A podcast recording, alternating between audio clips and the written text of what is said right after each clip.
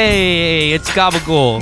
Gabagool. Hey, we're talking The Sopranos. We're talking the number one socialist program on television. Am I right? Am I right, guys? Okay, you know, look, we're here. We're here now. It's me, Matt, and Felix. We're talking The Sopranos. We're talking The Many Saints of Newark. But we are joined by The Many Saints, a Sopranos-based leftist podcast. That's right. It's the Pod Yourself a Gun boys, Vince Mancini and Matt Lieb, are joining us for our today's show, which we will be discussing all things Jersey. Hey, we're podding over here. Hey. Gabagool.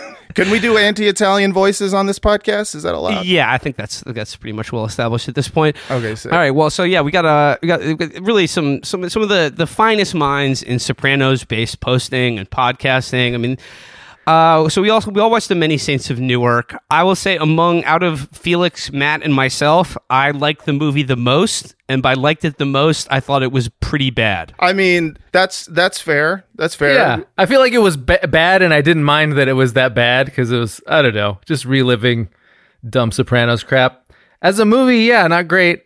I mean, I'm surprised by people who thought like, oh, this is going to be good. A Sopranos prequel. A Sopranos story. I would like to meet the people who went to see it in the theater. I would like to have a conversation with them, that's for sure. I think I know how this movie came to be. Uh-huh. So HBO Max was like, hey, we're starting a version of HBO that's bad. we're starting a version of HBO that's like an unself-aware CW, and we're gonna make a bunch of shows like that, and it will also be the only way to see movies like Wonder Woman 1984, The Animal Farm, and we need another thing that sucks. We need something that, like, the scene transitions literally every 30 seconds, but the movie is still somehow too long. We need to never build up anything interesting about the characters. You just flat out tell us everything that's going on with the characters in the clumsiest way possible, like you're making 50 individual TikToks about the fathers of famous Sopranos characters, but bundled together over 2 hours. We need to ride this wave to get in the 500,000 homes in America that have HBO Max. Yeah. And David Chase was like, yeah, okay.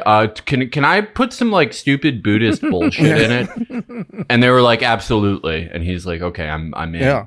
And yeah, he started like writing those scenes where he's like, you have to give up your possessions to all wanting's bad.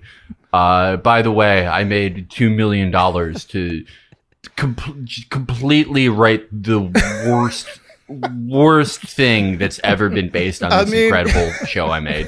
Actually worse in every way than Sopranos Road to Respect.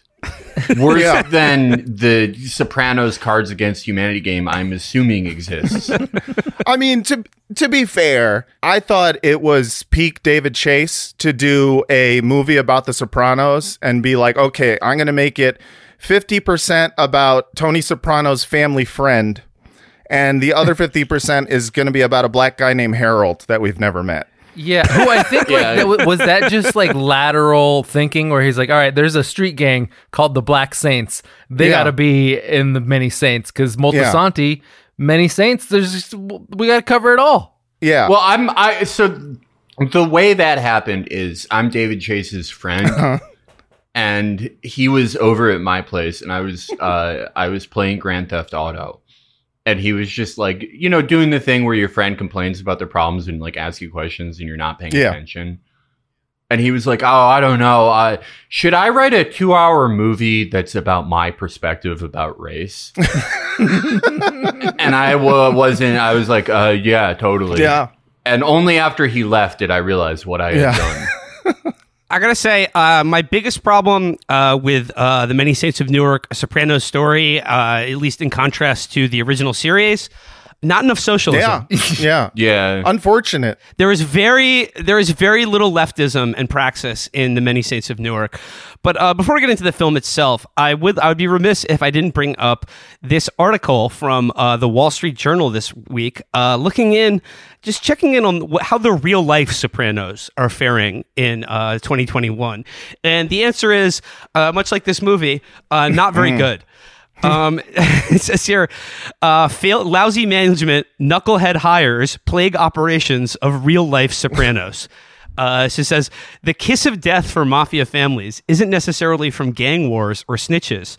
These days, organized crime is threatened more by mismanagement, lousy hires, and half-baked successions plans. Former mob investigators point to the case against Andrew Russo, the man federal prosecutors allege heads the Colombo crime family, one of the 5-storied mafia clans that ruled the New York underworld for much of the last century.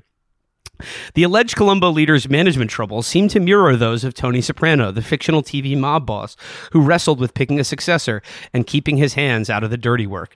Mr. Russo was arraigned September 14th in a crippling takedown of the Colombo family's C-suite leaders and middle managers. Prosecutors said in court documents that Mr. Russo, his underboss, consigliere, several captains, and other subordinates carried out over 2 decades a purported scheme to extort money from a New York City union and a related healthcare fund.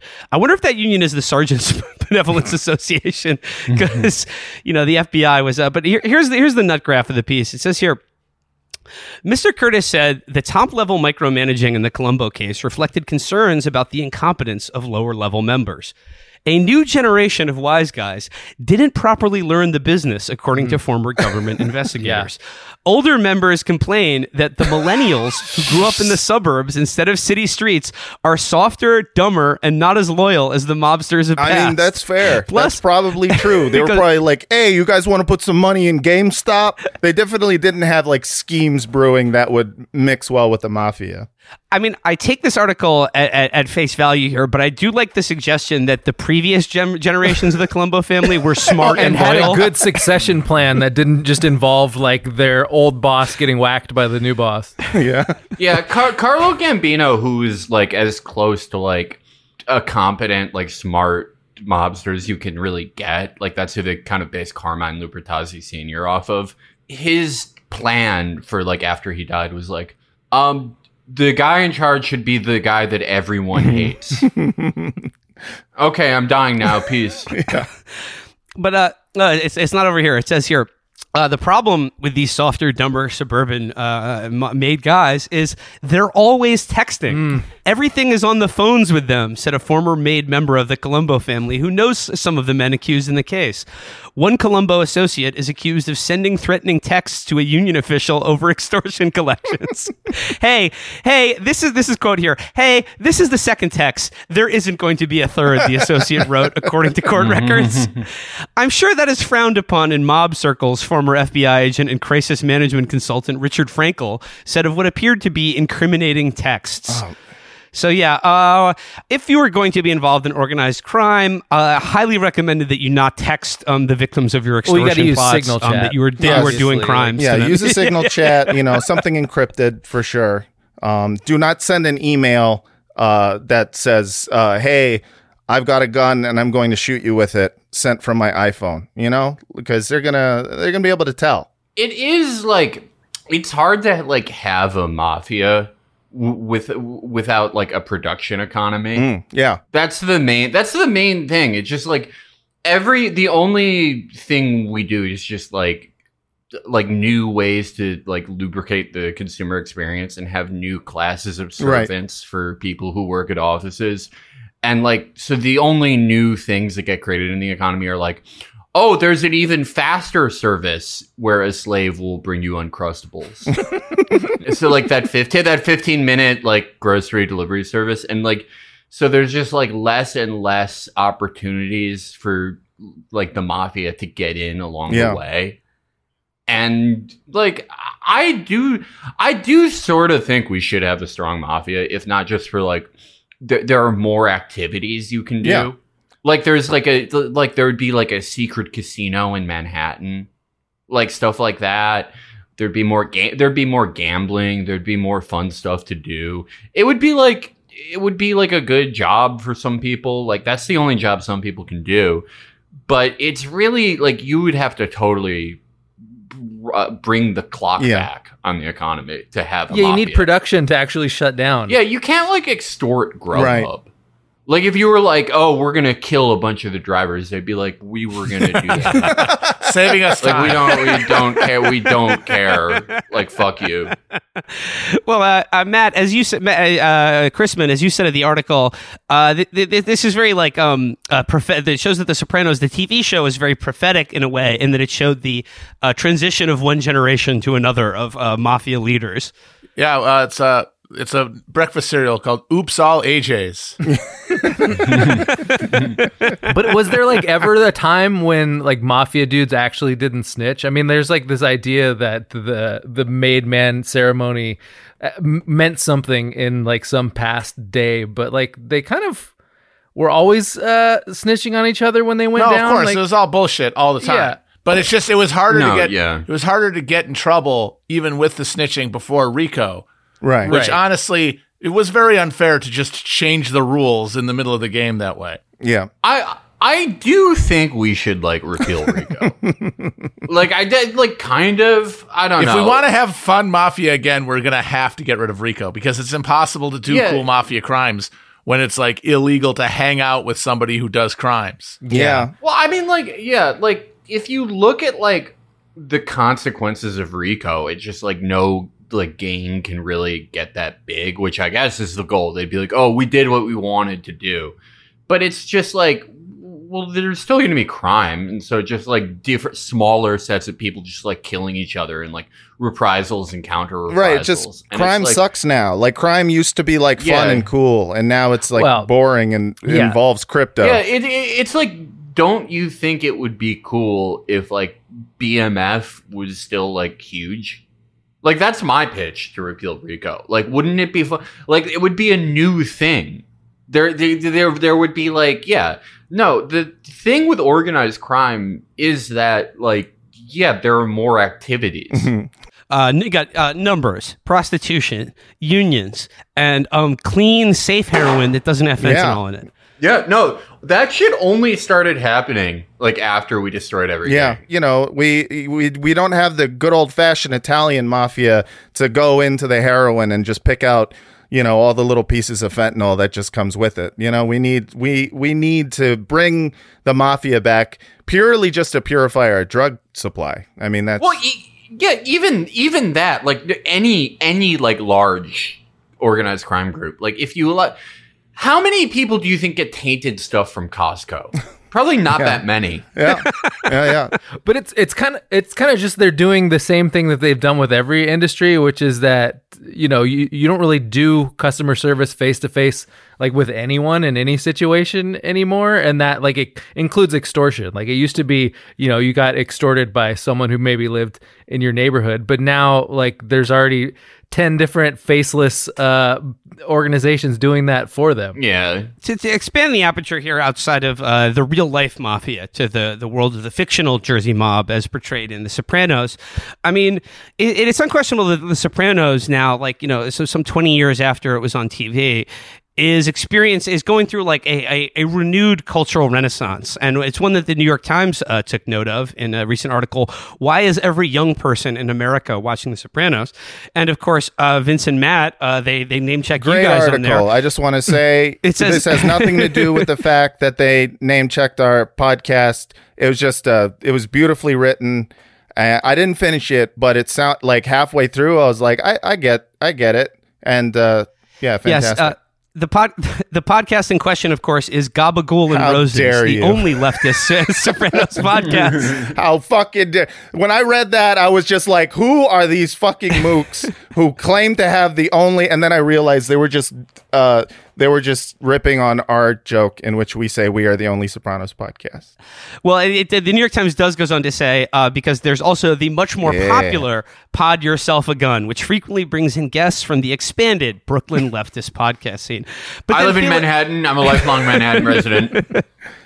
But Felix, they quote you for like nearly a half a paragraph here, and you say of the show's just sort of the way the show only gets more relevant with time, which is I think a testament of what like a great work of art is, especially in an era now in which most art, even good art, seems very disposable or it has a very limited half-life. And you're quoted here as writing or saying, decline not as romantic, singular, aesthetically breathtaking act of destruction, he said, but as a humiliating slow motion slide down into a puddle of filth.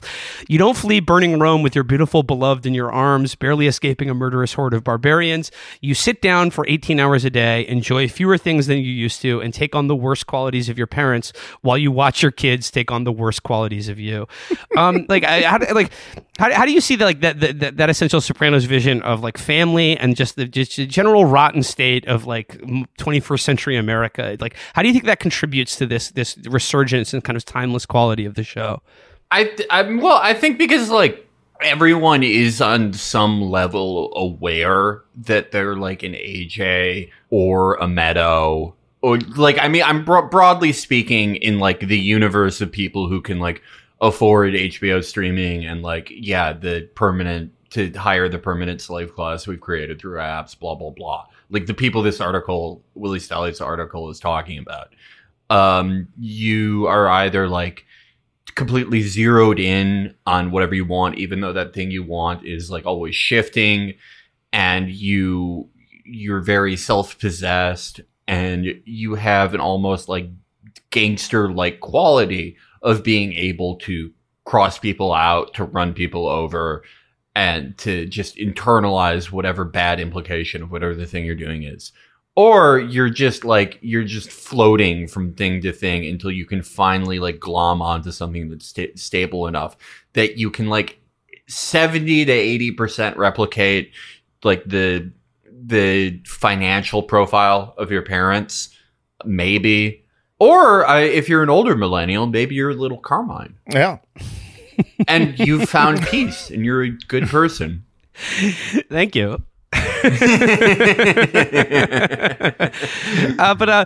Vince and Matt, though, I mean, you guys are certainly at the forefront of this Sopranos restoration here. But like, what is it about the show? Like considering it, like, I mean, obviously, like for me, like rewatching the show, the thing that sticks out the most is how fucking unbelievably funny it is. Like, it's like some of the funniest writing that's ever been on TV. But like, what about the show speaks to you guys in the year 2021? Well, essentially, The Sopranos is a show about, like, titties, meat, and respect. And that's a trifecta of things that everybody likes. But also, I think where it relates to, I think, most people now is just kind of... I don't know. There's something about watching something that is essentially a sitcom about a suburban dad who hates his son, set in like a kind of the decline of, I don't know, the capital of a capitalist empire that I think, you know, as America slips further and further down this line of just turning into a giant corporatized, not really democracy. I feel like people are looking back at The Sopranos as, I don't know, kind of prophetic, because you just see that like there is, you know, in the article they mentioned that scene where they try to extort a guy who works at a Starbucks, and yeah, and they're like, oh man, this is it's over for the little guy. And I feel like now it's like never been more over for the little guy than it is currently in 2021. There just does not exist a little guy. And now we're kind of like looking back at mafia crime and going like, that was a signal that at one point America had like a thriving small business community that no longer exists. Also, it's very funny. Yeah. And did I mention titties? Yeah, it's like nice. Like we're definitely way past like the death of monoculture, but like that show was on from like 99 to 2007. So like even in the course of that show, like you kind of go from like there being some idea of a monoculture to it like dying like throughout the course of the show. And it's funny to watch them like you said, just basically trying to do this sort of pantomime of what their idea of like the mafia is. I think one of the reasons like the movie is not as good is because like the main character is struggling like with whether he's a good person and whether he's like going to hell or whatever. But like in The Sopranos, like Tony's dilemma was like, am I a toxic person? It wasn't like the old school, you know, God and the devil type shit. It was like the late 90s iteration of that where it's like, he doesn't even care about like heaven or hell. It's like, am I like self-actualized as a dad? Yeah. Well, I think like, something that like made the original show work so well was like if all that everything that we've described is sort of like the meat of it. It's the dominating flavor. Well, the bread, the thing that holds everything together, is that it goes into the mafia in this way that like Goodfellas does. The same reason that like is integral to why Goodfellas is important. Instead of like the modern like hyper focus on characters as this thing that's designed so people will always talk about them and uniquely relate to the characters and make it their entire personality. While the show was very character focused, the thing that held everything together was that like you really get into the specifics of like what type of scams they're doing or like the interpersonal like day-to-day bullshit of like running a small mafia crew that was just like very enjoyable to see. Like it's enjoyable to see people driving like expensive but like sort of like garish and embarrassing cars and outfits. And like, oh, this is what it's like when you like pick up money from a place you're extorting. This is how you would do like a real estate scam. And it's a look into a different enough world that it like totally hooks you. And with this, I felt like with like the movie, I felt like it's the opposite. Like it's very much a modern creation where like I could barely pick up what they were actually doing to make money.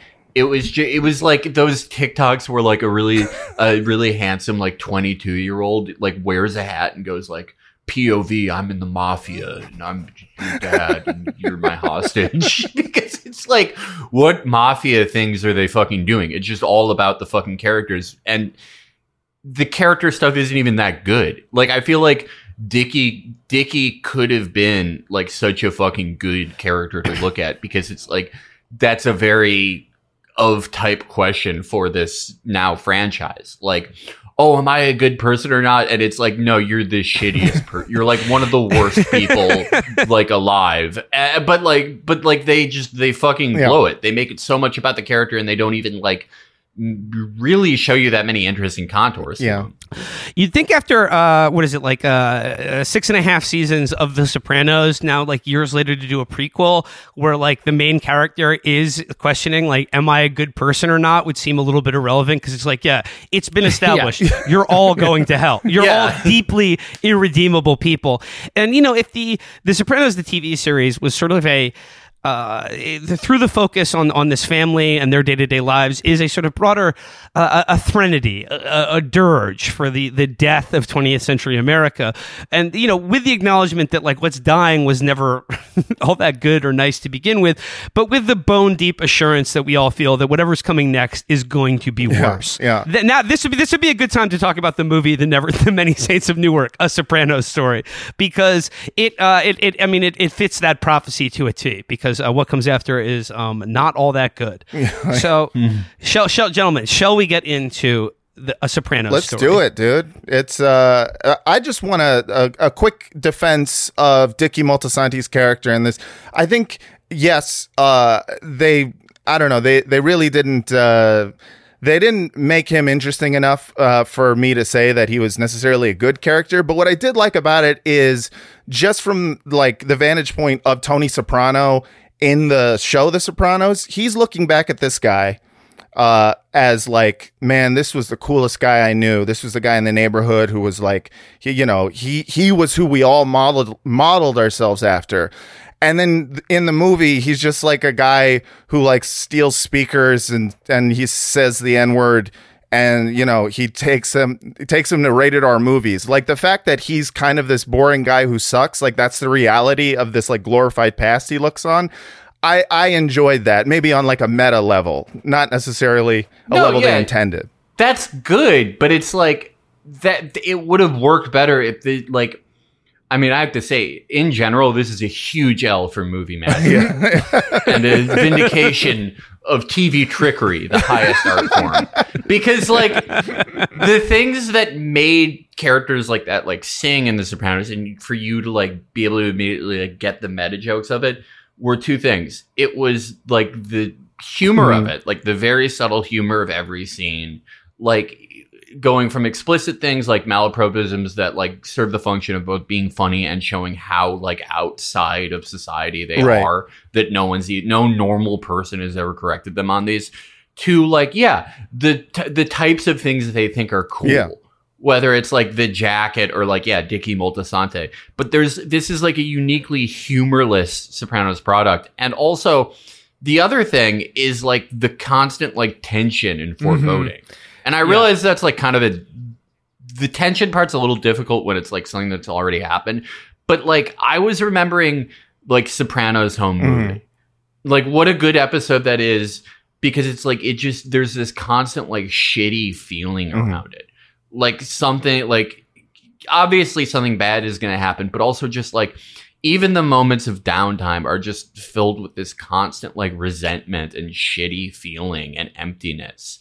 The like purposeful emptiness, and there's like just none of that here. Yeah, I think you read a certain amount of blind spots into everybody's like worldview in The Sopranos, and that's kind of very deliberate. Like the episode that this whole movie basically comes out of is the episode where the Newark race riots are going on, and Tony's like entire memory of that day was like not getting to go to the amusement park, and like that is such like a more relevant comment on race and race politics, and especially like the way these characters deal with it, than actually going back and trying to have like an entire storyline of like a burgeoning black gang that they tried to do in this movie. It's like he was trying to do the same, the exact thing that The Sopranos deliberately had a blind spot about. Right. Yeah. I mean, you bring it up because like the two main characters in this movie are Dickie Moltisanti, Christopher's father, played by Alessandro Nivola, you might remember from such role as Castor Troy, Pollux Troy, Castor's brother from Face Off, and that's it. That's the. I mean, he's been in a lot of. He was in one of the Jurassic Parks. Oh yeah, he was in Jurassic Park 3. I didn't see that one, but that's a movie. And then the other main character is a black guy named Harold, who starts out as a runner for Dickie. And then goes like inspired by sort of burgeoning black nationalism, like decides to like go out on his own and start his own book, backed by American gangster Frank Lucas, who makes a cameo appearance. But like, I mean, okay, here's the question.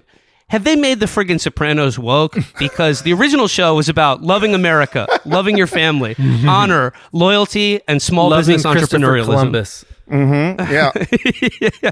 It was, they made that. So, I mean, like, this does seem like, it does seem like it was like a largely unnecessary attempt on the filmmakers of this movie to like correct this blind spot that existed on the show. Terrible idea. And to portray... Terrible. Essentially, the kind of like how fucked up. I mean, it is to me show like how fucked over and abused the black community of Newark was, particularly in this weird relationship that they had with Italian Americans.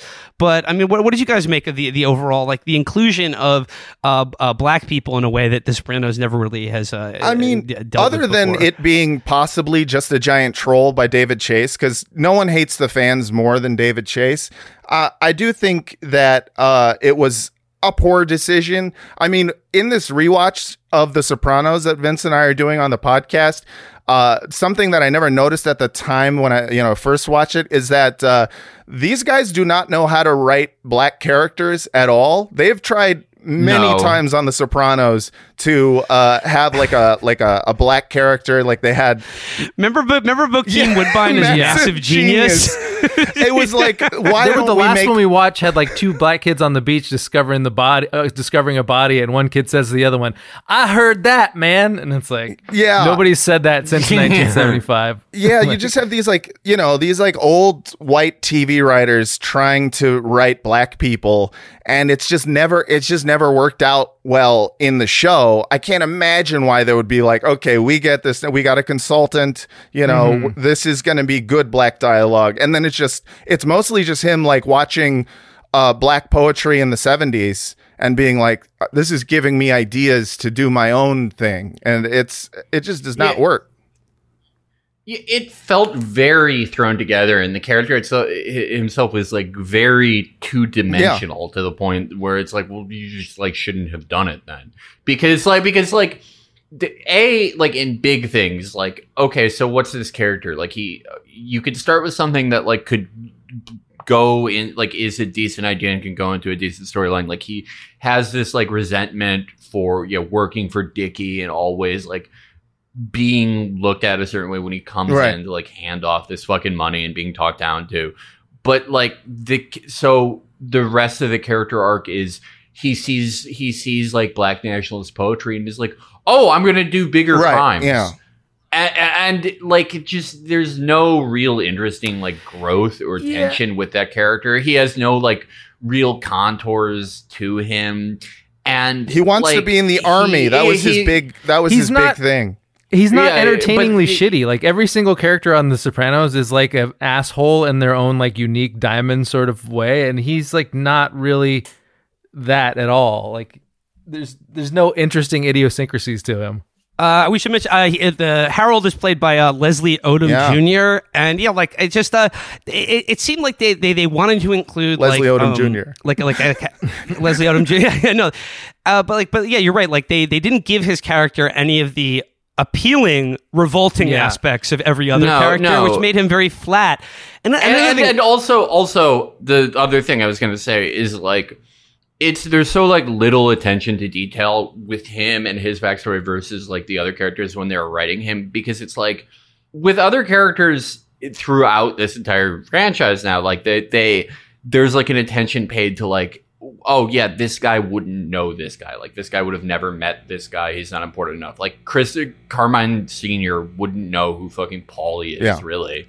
But like, so this guy who was just a runner for like a member of a crew in fucking New Jersey would be like, oh yeah, no, my friend Frank Lucas. Right. Like because they were both from North Carolina. See. Yeah, like they wouldn't have known each other. Like that's ridiculous. I mean, it's a very white thing to do, where it's just kind of like, how all black people know each other. In this case, it'll be he knows Frank Lucas. It also feels like the entire storyline is sort of like the Italian-American fantasy that black people were copying us. Like, I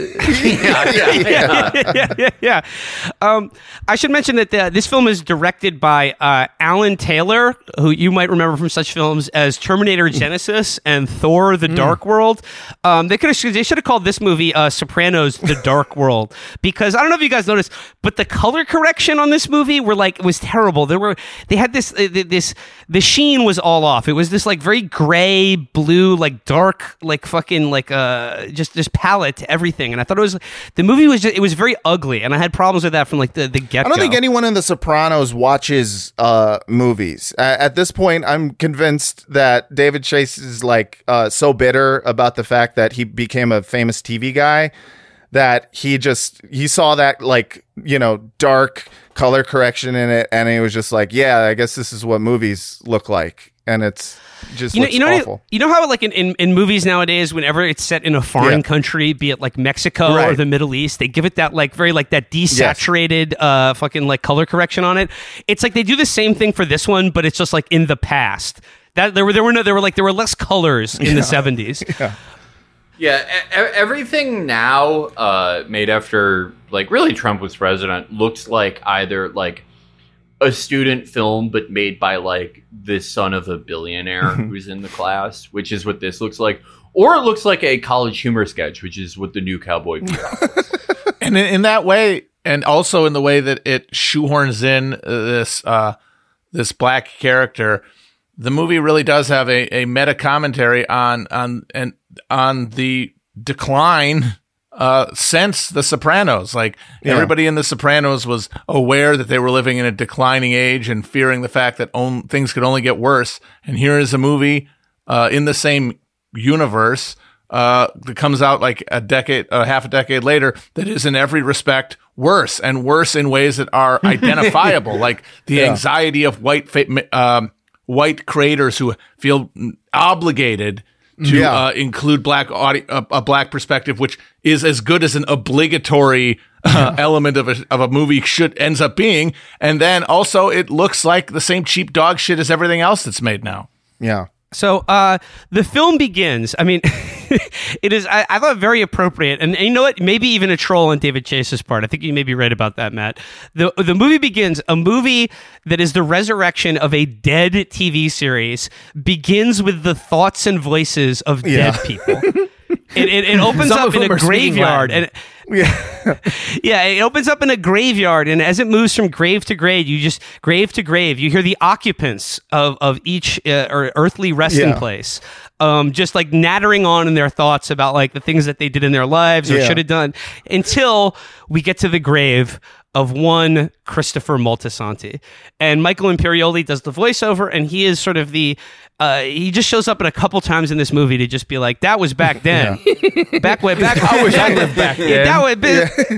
This is before Neil Young walked on the moon. You know, it just gives you a little Christopherisms or whatever.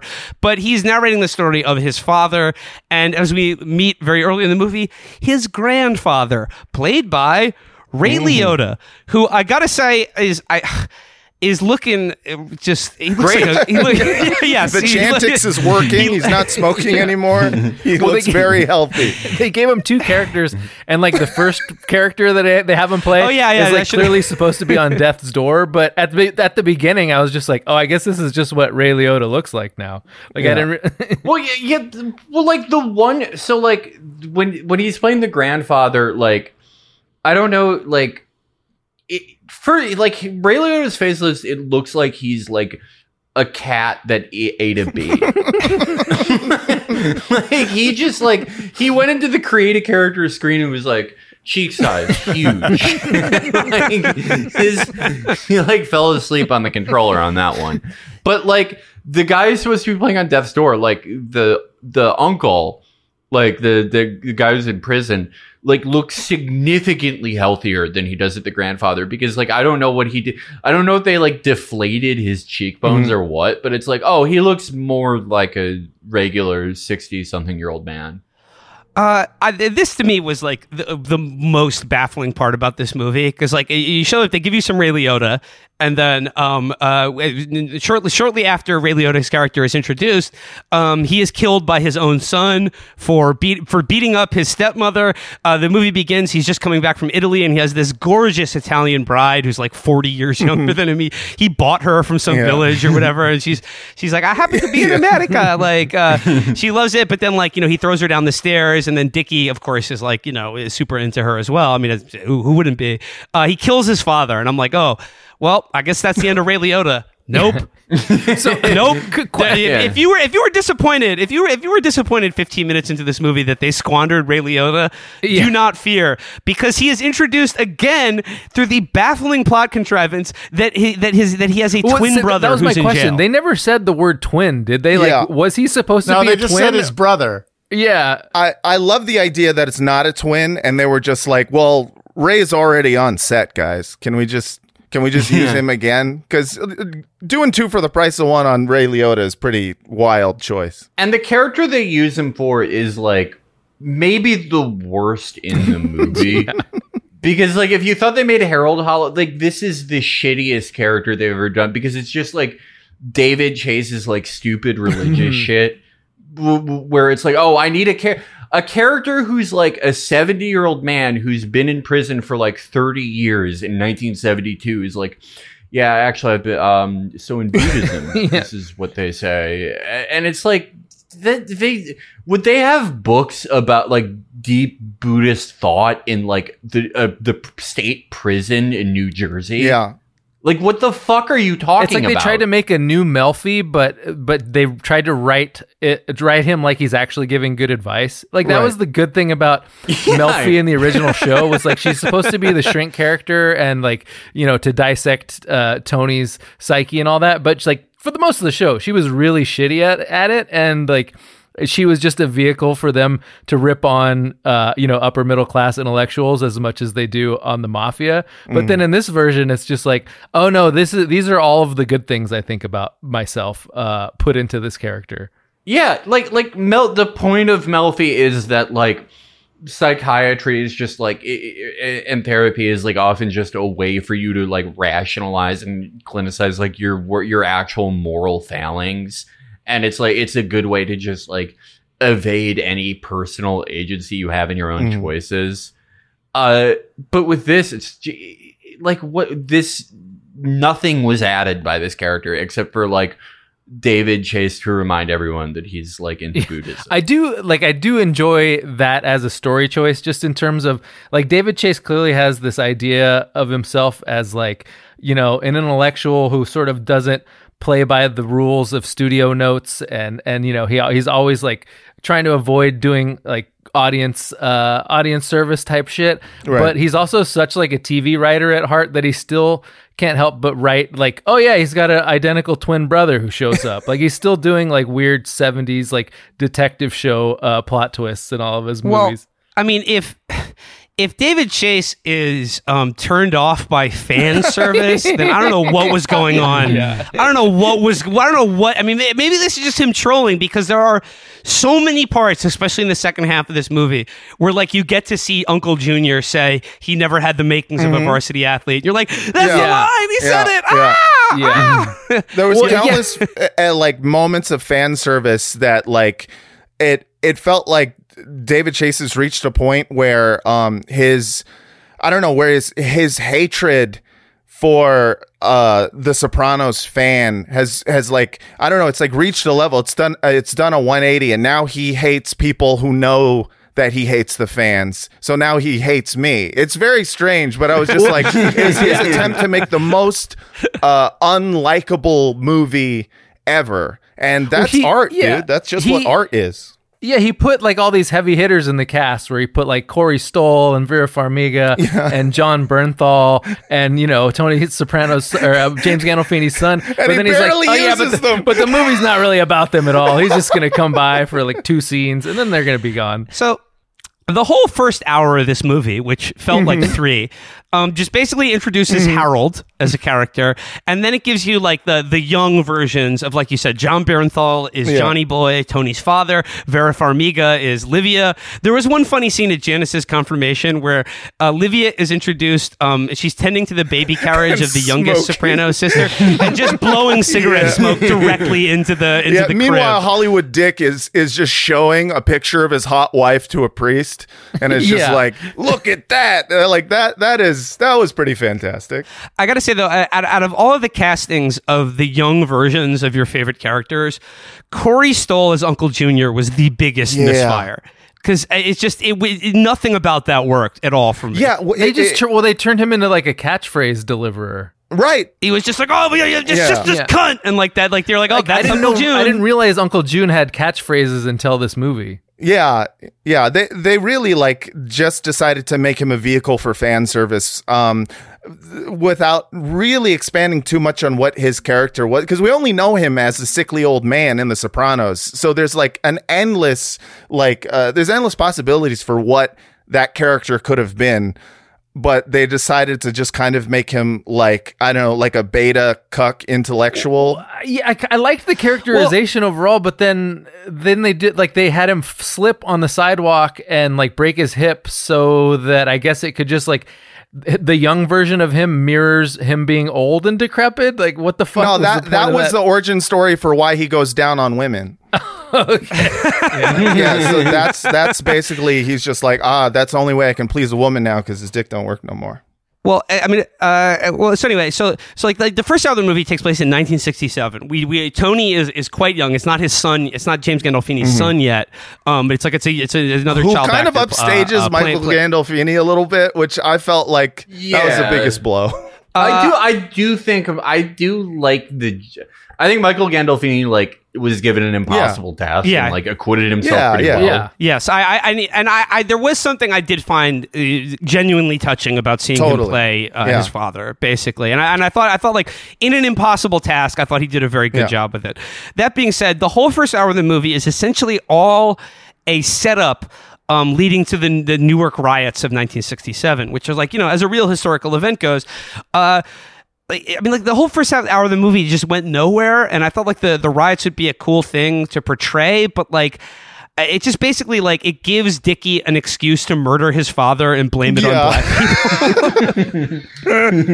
Yeah, that was pretty much the entire setup. And also, by the end of this movie, you find out that literally the entire Harold storyline is a red herring for what is going to happen to Dickie Moltisanti. So it is kind of it is baffling as to what the purpose of at least one full hour of this movie is. Very strange. Yeah.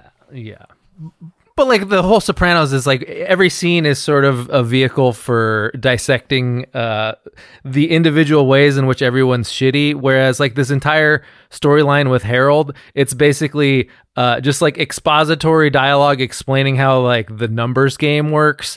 And then expository dialogue explaining this is how the Italians treat the black gang. It's none of it's actually characterizing anybody in those scenes. It's all just explaining the broad strokes of the plot, which aren't that interesting. And it'll just sort of remind in dialogue they'll just remind you Vietnam is happening. Yeah. Hey, actually black people have a per capita a way higher draft numbers and casualties than everyone else. So it's anger, race, America, these things are just that leads to the Newark riots, and then it happens, and then it just jumps ahead in time, and it's the 70s now, and I the second half of the movie sort of it came alive to me a little bit more, and then with the introduction of Michael Gandolfini playing now a teenage era Tony Soprano. He's in high school, and you see him again. It's really not focused on him almost at all. There you get a little bit of him, and you get a little bit of his ambitions to be an NFL player, but also his flirtation with petty crime, and his sort of the seduction of him by this what he perceives as sort of a glamorous lifestyle as embodied by his uncle, which really means you get to have a girlfriend who you buy a beauty parlor for and then murder. It's a wonderful life where you can get speakers for free and TV trays. It's there's nothing. You just realized in watching this that they made the mafia possibly more boring than they do in The Sopranos in a way that I felt did not serve it. It didn't feel like it was sending an intentional message. It was just he's really attracted to the life where he can steal, he can hijack a Mr. Frosty and give people ice cream. Yeah. I did actually. I very much like the scene where it's a Jackie Aprile, young Tony, and fucking Artie Bucco, young teenage Artie Bucco, who's we're gonna get in so much trouble, guys. They hijack a Mr. Softy truck and then just take it to a park and give people free soft serve. I like that scene because it showed just hints of Tony, both his sort of impish, his boyishness, but also his gluttony. Right. Yeah, the gluttony, the gluttony angle that they did in this movie, I thought for Tony's character was actually great. They did a lot of really him stealing the Mr. Frosty. At one point, he hamburgers. Comes home. He comes home. He goes, "Oh, hamburger, cool!" And he's just he's stoked on it. Stuff like that, I thought was great. It added a lot to the character. I liked the Mr. Softy scene. That to me makes a lot of sense for who Tony is, where he's doing petty crimes and he's beating up an ice cream man, but for no No real higher purpose other than to just give out free ice cream. But I feel like that scene is in direct contradiction to him feeling conflicted about getting stolen speakers. Yeah. Like, you're telling me the same guy that just like beat up an ice cream man and like gave out free ice cream to the neighborhood gives a shit about whether like speakers are stolen or not? Like, it didn't just it didn't make sense to me. Yeah. Well, yeah, it's the type of thing that like would be better served by a show where there's like peaks and valleys in his feelings like that. This sort of thing that the show did like expertly, but like in the movie, it just, everything's so rapid and like no scene has any time to like simmer. Everything is so short that like you get whiplash. It's like, wait, when did this character change come? That happens like pretty much every other scene. There's something like that going on. Yeah, there's scene transition is like a loud song kicking in all of a sudden. I don't know if you noticed that. Yeah, David Chase, they were like, David, we're going to run this movie when you go on the HBO Max menu, if you are able to log into HBO Max at all. It's going to be in between a show called like the Happenstance. It's about an OBGYN who's psychic and like a stand-up comedy special where the laugh track is edited out. And he was like, okay, but I need a $30 million budget for licensed music. And they were like, of course. Another good use of a Van Morrison song in this movie. We all remember Glad Tidings from the scene where Tony Blundetto gets his head blown off by Tony with a shotgun. And also that a good use of the Rolling Stones song, Sway. It's just that demon life got you in its sway. Yeah. Demon life here being Italian. I mean, one thing I was like, the scene where Tony comes home and he's like, oh, hamburger, cool, ma, is the one scene where you see, I thought it was effective, that this scene was good with young Livia, because the scene starts out, and it's like the one indication you get that Livia is like has any affection towards her kids at all. And it starts out, she's like, oh, like I made you a special lunch or whatever. And he's like, oh, thanks, mom. And then like it turns on a dime. Like she's excited. She's ready to go in the city and see a show or something with her friends. And she wanted to do something nice for Tony. And then like it turns on a dime because she like, because she brings up about how like she doesn't go to Dr. Cuomo anymore, presumably because he's too handsy. No, she doesn't go to the family doctor anymore because he keeps trying to push mood stabilizers on her, and she's like, that's for crazy people. And then Tony sings the Rolling Stones song, Mother's Little Helper. And then she's like, are you on pot? Your sister smells like a gypsy. How can I go to the city without thinking about my children on pot? And I just like the way it's like it just turns on a dime. And like what starts out as like a genuinely like nice moment between mother and her son just becomes rancid like almost instantly because of Livia's just like horrible psychology. I thought that was fantastic. It was like, to me, after that scene, I was like, oh, fuck. Now I wish this was the whole movie. If the whole movie had been about young Tony Soprano trying to get Ellaville for his crazy mother, I'd have been like, that was a good movie. But they just made it this like weird D story an hour and a half into the movie that just kind of peters out. Again, a thing that would have been better done on a TV show. Exactly. I wouldn't want to be a movie fan right now. I'll say that. It definitely felt like a pilot. TV tricksters. It felt like a pilot or like a proof of concept. And then you get to the end and then, you know, that ending, Jesus Christ. But yeah, but like 2 days after I saw the movie, I saw that David Chase had signed like a new development deal with HBO, which made it a lot of sense. We're like, okay, maybe it just was a pilot. Yeah. I did not initially think in the way that you guys thought. I will admit I'm like a very cynical person. I always assume the worst in people. I thought David Chase was just like, oh, I think this is good. Here.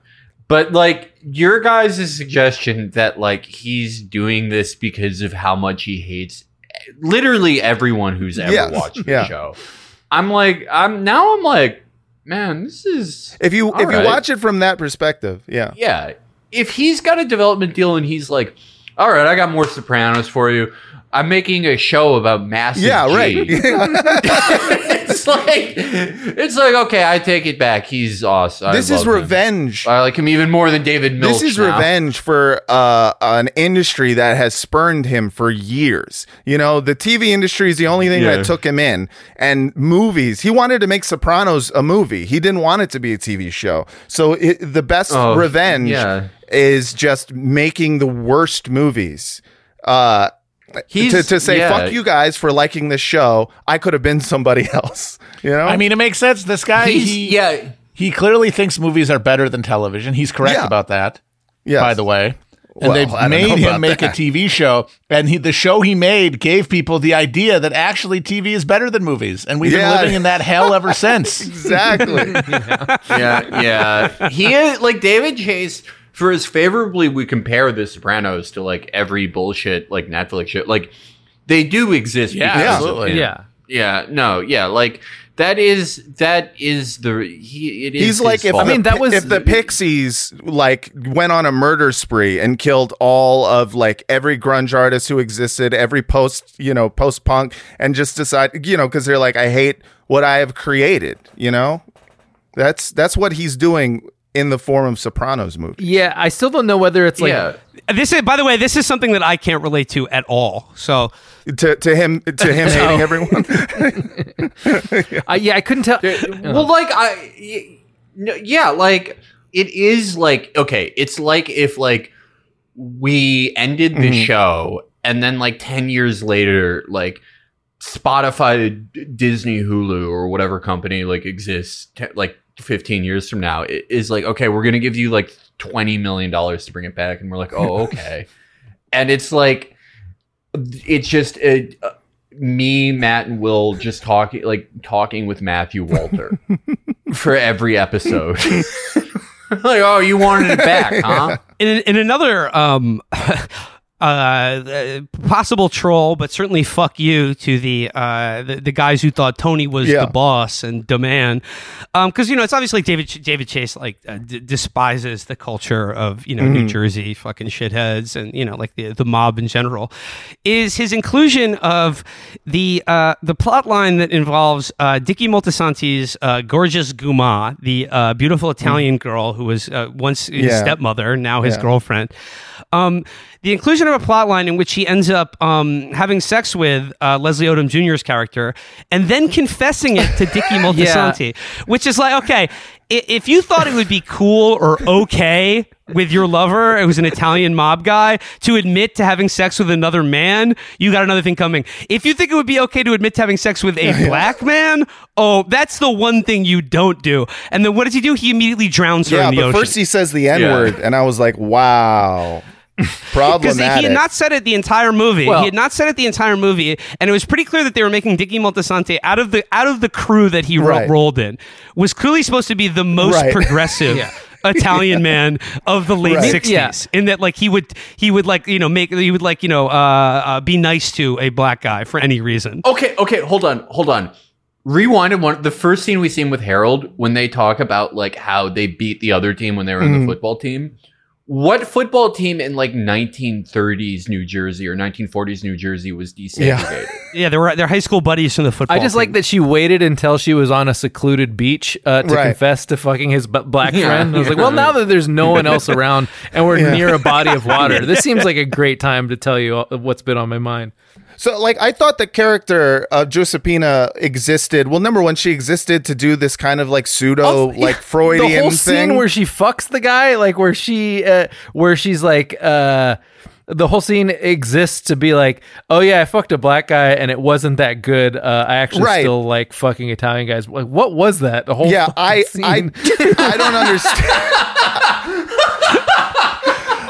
I've been trying to piece her entire storyline together to understand why she existed initially, other than the pseudo Freudian thing, which it's not Freudian to fuck your stepmom. Stepmoms are fair game. I think everybody knows that.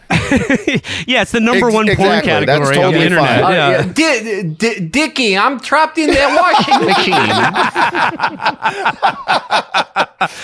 No, Matt, the reason for the inclusion of her character, you said it right at the beginning of the episode. Yeah, no, it was definitely for titties, and also so we can watch her cooking meat. She's fucking. Ooh, no, she was. Real nice. It was great. Yeah, I went a little Google for her. She was very hot. And at first I thought maybe she was like, oh, she kind of looks like Chris Moltisanti. Maybe she's actually Chris's mom. You know, like I thought that was going to be what happens. You know, she's got the same nose, but then they don't mention that at all. In fact, she has Dickie's wife does have a baby, so then at this point it can only lead me to believe that her inclusion existed so at some point Dickie could say the n-word, which feels like a strange reason to have an entire character. It was just like a character that existed so it could be like, now it's on between me and this Moulin Yan, and it's like it's just, it made no sense to me. I don't understand why they would do it. Here was another thing in the movie that I thought that felt very out of place to me, which was the inclusion of like two or three scenes of like extreme violence. Yeah. Like there's a scene where like Paulie and Silvio and Dickie torture one of Harold's associates by like drilling the teeth out of his head in like an auto garage and then shooting him dead. And then the retaliation for that is some fat guy is like, oh, I'd like to smell her shit. About, like, comedian Joey Diaz, and his last words were, I would eat her shit. And then he gets shot in the head. I love that so much. And then he gets his fucking gourd just blown apart with a shotgun. I love that so much because it wasn't like, he wasn't even creative to make like a, one of those sayings where it's like, oh, I'd eat a mile of her shit just to see where it came from or whatever. Yeah, like, it's not the same thing. It's like, they just decided, no, nothing remotely clever, not even like close to a joke. Just, I would eat her shit. Yeah, I want her to piss on my face. Poo-poo come from the butt. I want to eat the butt. It's like this very, I like the rawness of just like being so horny. You're just like, I eat the poo-poo. I gotta eat the poo-poo. That's a level of horny I relate to. This is another aside, but like Silvio is like canonically now 40 years older than Tony. I didn't get that from I thought he was the worst actor in this by a mile too. Like, ugh. Yes. He convinced me that the movie truly was a fuck you to the fans. Because David Chase, the fact that they show Silvio without his rug on, without his toupee, and like there's one scene where in the torture scene his fucking hairpiece comes off and you see his horrible comb over and shit. It's like they're really hey, if you never liked Silvio Dante, he gets taken down a peg or two. Yeah, definitely he is the fan service where the hostility is the most blatant. It's like, you want to see young Silvio? Yes. This is what he looks like, you fucking pieces of shit. Exactly. Lap it up, he's fucking hogs. He's the Baby Yoda of the Sopranos universe, for sure. Yeah. I mean, it really was like a hostile fan service that it made me feel like the entire movie was intentionally bad. Another Grogu moment in this film was there's a scene where the Leslie Odom Jr. character, like he comes to the club to like talk to Dickie or something, and like they're all sitting at a table and he orders a drink and Paulie makes a Paulie racial comment to him about is that what they're ordering on the plantation? And then Leslie Odom Jr.'s character goes, I don't know if you heard or not, Paulie, we're not on the plantation anymore. And I was like, what? Come on. Yeah, like, they're not even giving him clever shit to say. Like, I mean, that was like at the height of the Rat Pack where they're all making race jokes at each other and they couldn't come up with anything better than that exchange. Yeah. I mean, he tacked on a lot of weird shit. Apparently, all of the Chris Moltisanti narration was also tacked on at the end because they were like, oh, people might be confused. And it's like, that didn't help. But that whole exchange kind of goes to show you, like, the Paulie making that joke was kind of like, it's a vehicle to, to explain all the specific ways in which Paulie's like kind of shitty, and it has a very good idea of who Paulie is as a character, but it has no fucking clue who this Harold guy is. It's just like, oh, stock rejoinder from the black guy in this scene. Yeah. The second of these ham-fisted Grogu moments that I wanted to bring up is, okay, so like it tells you from the beginning in Chris's voiceover where he's like, that's Tony, the guy who murders me. and then when baby Christopher is introduced yes. and teenage Anthony Soprano tries to hold him, he's like crying, and then teenage Tony Soprano is like, oh, the baby doesn't like me, probably because he thinks I'm going to murder him sometime in the future. It was just like, you know, they say that babies have premium cable on the other side. No. And then, at that point, I was like, oh, this is a little heavy-handed. And then one of like the old Italian biddies, like this old lady, is just like, the infants, they come with knowledge from the other side. And it's just like, oh, like this is too much. It's just in case you didn't catch that very subtle reference to like, hey, he's going to murder you in the future. It's the ham-fisted for sure, and then just like incomprehensible at like multiple moments when he murders his dad by knocking his head against a steering wheel like 20 times. The part where I laughed the hardest in this movie is like he stops and he looks at him and he goes like, "Dad." Yeah. Are you okay, Pop? And I was like, what the fuck? Yeah, he's fine. You just knocked him. You just broke his skull with a steering wheel. It was just so weird. It made me love it, to be honest. I love that shit. Like, there was another scene where we got Dickie and Syl talking at the end. And like Syl is trying to like convince him like, hey, maybe you should let Tony come in with us. He could be a part of whatever. And Dickie goes, tell him he could be a leader. You know, they did a Myers-Briggs and he's an ENFJ. So then he goes, all right, tell him to come to Holston's tomorrow. And Syl goes, there you go. And Dickie's like, let me finish, for Christ's sake. Pause. Tell him 9 a.m. What the fuck? Let him finish to say the time. It's just like these weird moments where you're like, wrote it with the whole scene where they're like the gang guys running away from Harold, and it's just he's running down a street and there's one hubcap on the street and he manages to step on the fucking hubcap like it's a banana peel in a cartoon and falls down. So the film ends with like the last piece of advice that prison Ray Liotta gives Dickie Moltisanti is like, if you care about your nephew, stay out of his life. Because, you know, like I'm a piece of shit. I'm in jail for murder. I'm going to die in prison. This is like, you're going to end up here or worse. I mean, like, this is just everyone we know. This is everything we do.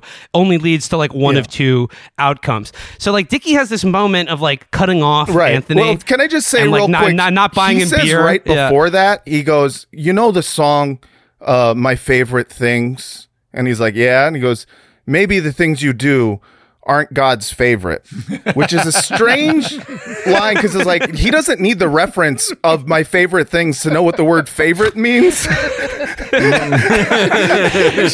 Matt, he's a jazz guy. He loves show tunes. He loves jazz. He loves jazz music and show tunes. Yeah. So, but like, and like he has this moment of like this crisis of conscience where he's like, gee, maybe I shouldn't put my nephew on the train tracks to a life of fucking crime. But then like, and then Syl's just like, what if we did the opposite? And then he's like, oh, all right, okay. Tell him to go to Holstein's Diner, the place that he will one day die. Wink, wink, nod, nod. And then he is murdered. And I, like again, like for the only thing like that this movie like significantly introduces into like the lore or canon of The Sopranos is it reveals that Uncle Junior was the guy who got Dickie Moltisanti killed. Yeah, well, and it's just like, did we need to know that? Like, does it affect the show in any way? Like, were you like, oh shit, wow? We also find out that Tony almost didn't join the mafia because his uncle wouldn't buy him beer, which I thought was like nice. Yeah, I mean, I think that would have, as a kind of like a standalone thing, that if it was one of multiple really good plot lines, you know, finding out that Junior is the one who killed Dickie Moltisanti, I think I would have been pretty satisfied with it.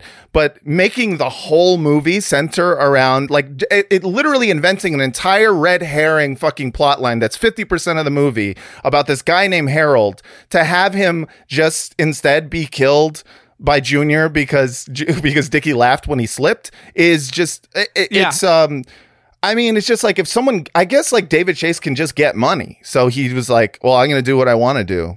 And I'm going to do that. I did like, I mean, it was credible to me in so much as like the motivation for why Uncle Junior would pay some guy to have him clipped or whatever, because he laughs at him one time, but prior to that, like after Dickie's father dies or is murdered by Dickie at the funeral, Junior's like, hey, he's like, Dickie's like, I don't have anyone right now. I don't have any family. You got your brother. Like, what do I have? And Uncle Junior says, Dickie, I want you to think of me as your brother now. And like he's like he like opens his heart to him, but it's never reciprocated. And the fact that everybody likes Dickie and he's charming and charismatic and the ladies like him is like that's what eats away at Uncle Junior, who is why does everybody like him so much? He's the same fucking dumbass Goomba as the rest of them. Like he dresses slightly better. Like he color coordinates. That's it. Otherwise, he's just the same guy. Hey, gotta go away. What are you doing? He's the same fucking dumbass as the rest of them. Yeah, is there one moment where he's like notably more charming or anything than anybody else? He's literally just slightly better looking. Yeah, he's like not more right. Yeah, that's like the thing he has going. Good cholesterol. Yeah. Yeah. I mean, there's no real reason as to why he is supposed to be like, oh man, that guy was on top of the world. I mean, at least his father. Like, I kind of got it. Like, his father was the kind of guy who was, like, showing, you know, a big-titted woman to a priest. Like, I get why people would like Hollywood Dick. But there was blandness in Dickie's character that made me wonder why why make a whole movie about him if you're not going to make him interesting? That is something you could, like, do in this show where he's, like, not identifiably, like, more charismatic or, like, smarter or funnier. But like in the movie, it just like you don't get to have time to have that joke, that meta joke cook. I think we all like blacked this out because it was so insane. But the thing where he's talking to Ray Liotta in prison and he's like, oh, one of the good things I do is I teach a blind baseball. Yes. What the fuck? A scene of him doing that. And then Ray Liotta's character is like, what? You got to be fucking kidding me. And in the back of my mind, I'm like, wait, like, how does that even make sense? And then they show him doing it and he's just coaching blind kids by being like, turn left, turn left.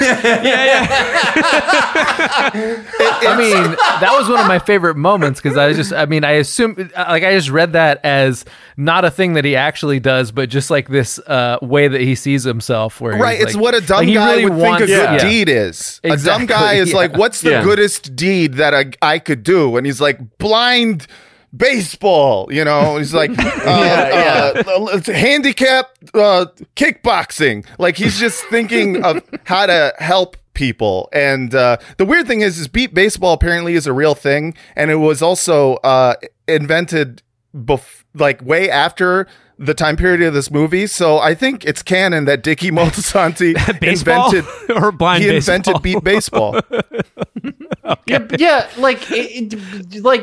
a type of thing where it's like that would have been like a one-off line that like shows that he's the type of person who like does awful shit and then is like, oh, I've like thought about doing a good thing though. But in the show, it's like, no, he really did teach blind baseball. And it's like just insane choices all around. I mean, was he actually supposed to have done that? I don't think that was, to me, that was not a real flashback. That was just like his own. Yeah, he was dreaming. I think that was sequence. As close. It's a dream sequence. And it was because at one point someone goes, you really are a saint, which I know this movie is very on the nose, but I think that is a bridge too far. Like, it's not.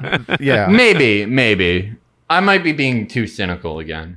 Well, so the movie ends with young Anthony at Dickie's funeral, and he's looking at the open casket. Gotta be open casket. God, it's so important. Janice, he's looking at the open casket. Janice tells him, "Oh man, this is so sad. Remember when he used to take us to movies?"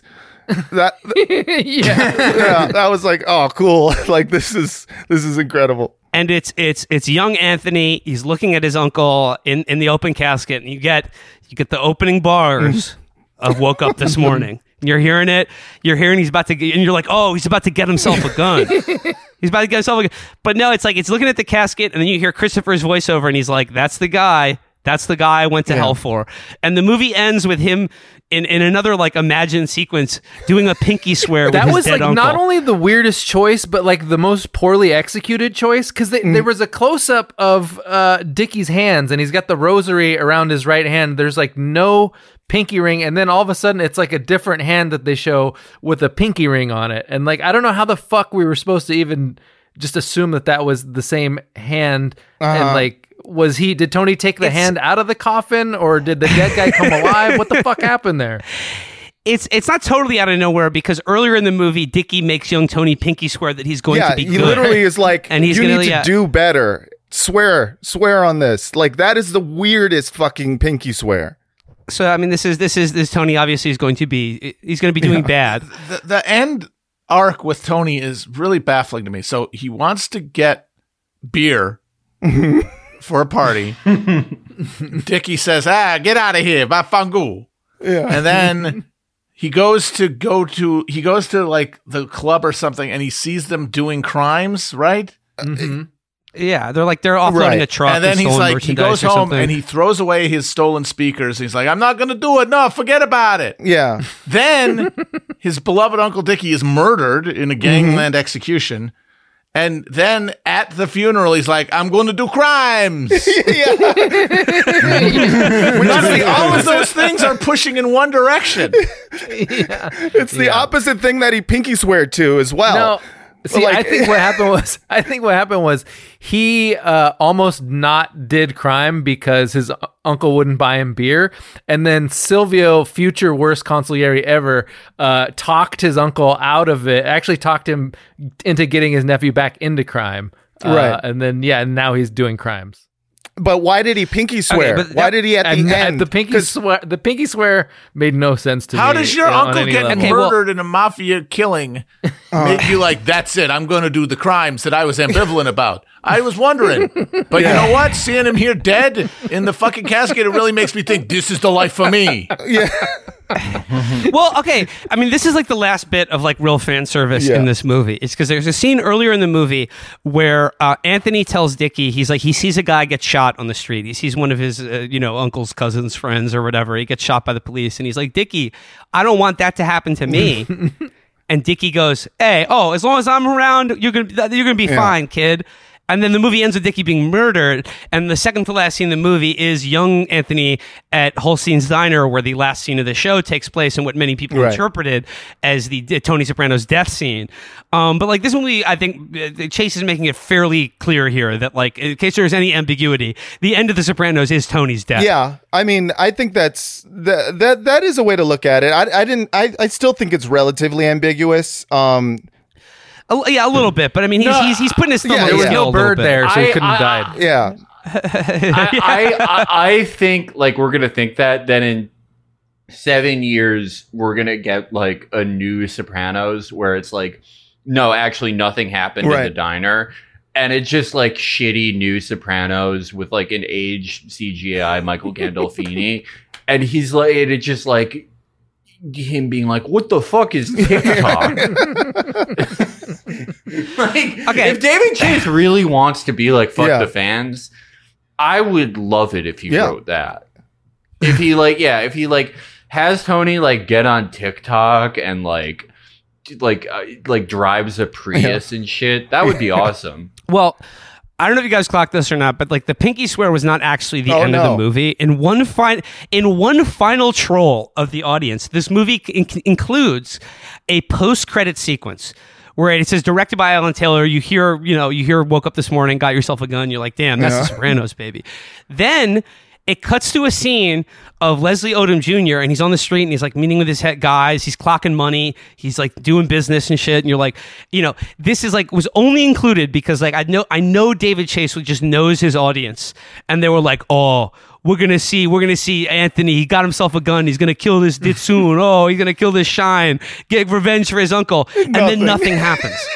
It's just Harold. He just clocks a big bankroll, puts it in his pocket, and he's like, "All right, I'll see you guys later." To me, that to me is David Chase also saying "fuck you" to like Marvel, like MCU post-credit sequences. Like you're sitting there, you're like, "Oh, where's Captain America's shield, baby? Let's see it," and then just nothing. Nothing happens at all. Yeah. He might as well have gone on screen and said, "Hey, fuck yourself," and left. Brilliant. Brilliant. So I think in conclusion, I think there is perhaps something a little admirable just about how much David Chase hates people. Yes. I will say that. Yes. It's lovely. Like you have to. He teaches you how to become like a masochist, you know, like the more he shits on me, the more I want him to make more content. It's weird, but I admire it. That's what an artist does. Just like the guy who gets his head blown off with a shotgun, my attitude is David Chase, I would love to eat his shit. David Chase, if you want to keep making series and movies that will infuriate the fans, I have so many ideas for you. I came up with this one just now. Okay, this is marketed as like Ralphie, Tony, Jackie, like at the time where they robbed Fichino on his card game. It's like the 80s, they're on the come up. Like all like very period specific stuff. Like use some cool licensed 80s song in the trailer. But 70% of the movie is about Artie Bucco being a sous chef.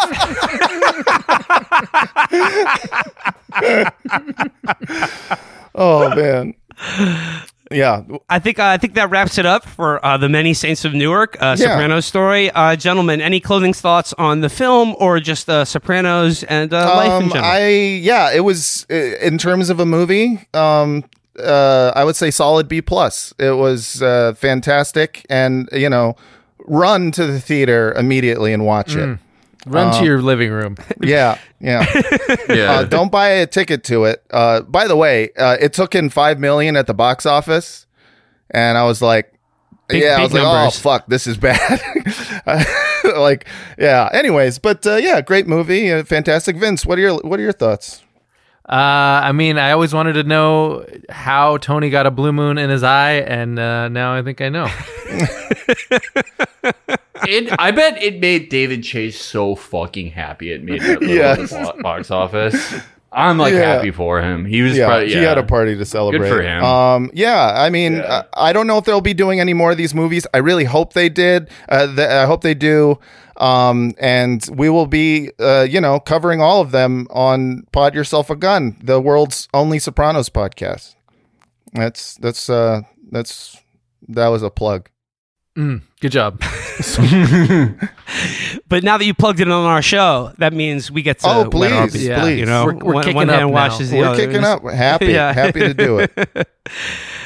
Vince Mancini and Matt Lieb of Pod Yourself a Gun. I want to thank you guys for hanging out and talking Sopranos with us. Thank you. Thanks for having us. So, cheers. Until next time, everybody. Bye-bye. Bye-bye.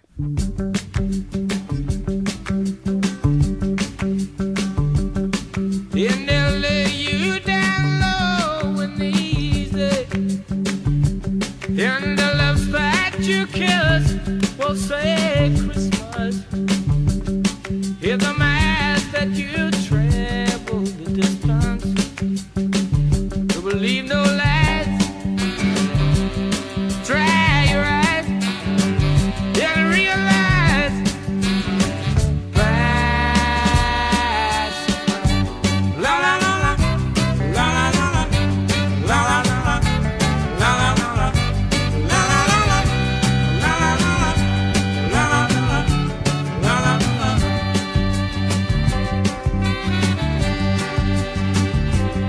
Yeah, the business will shake hands and talk in numbers. Yeah, the princess will wake up from her slumber. And all the knights will step forth with their armbands.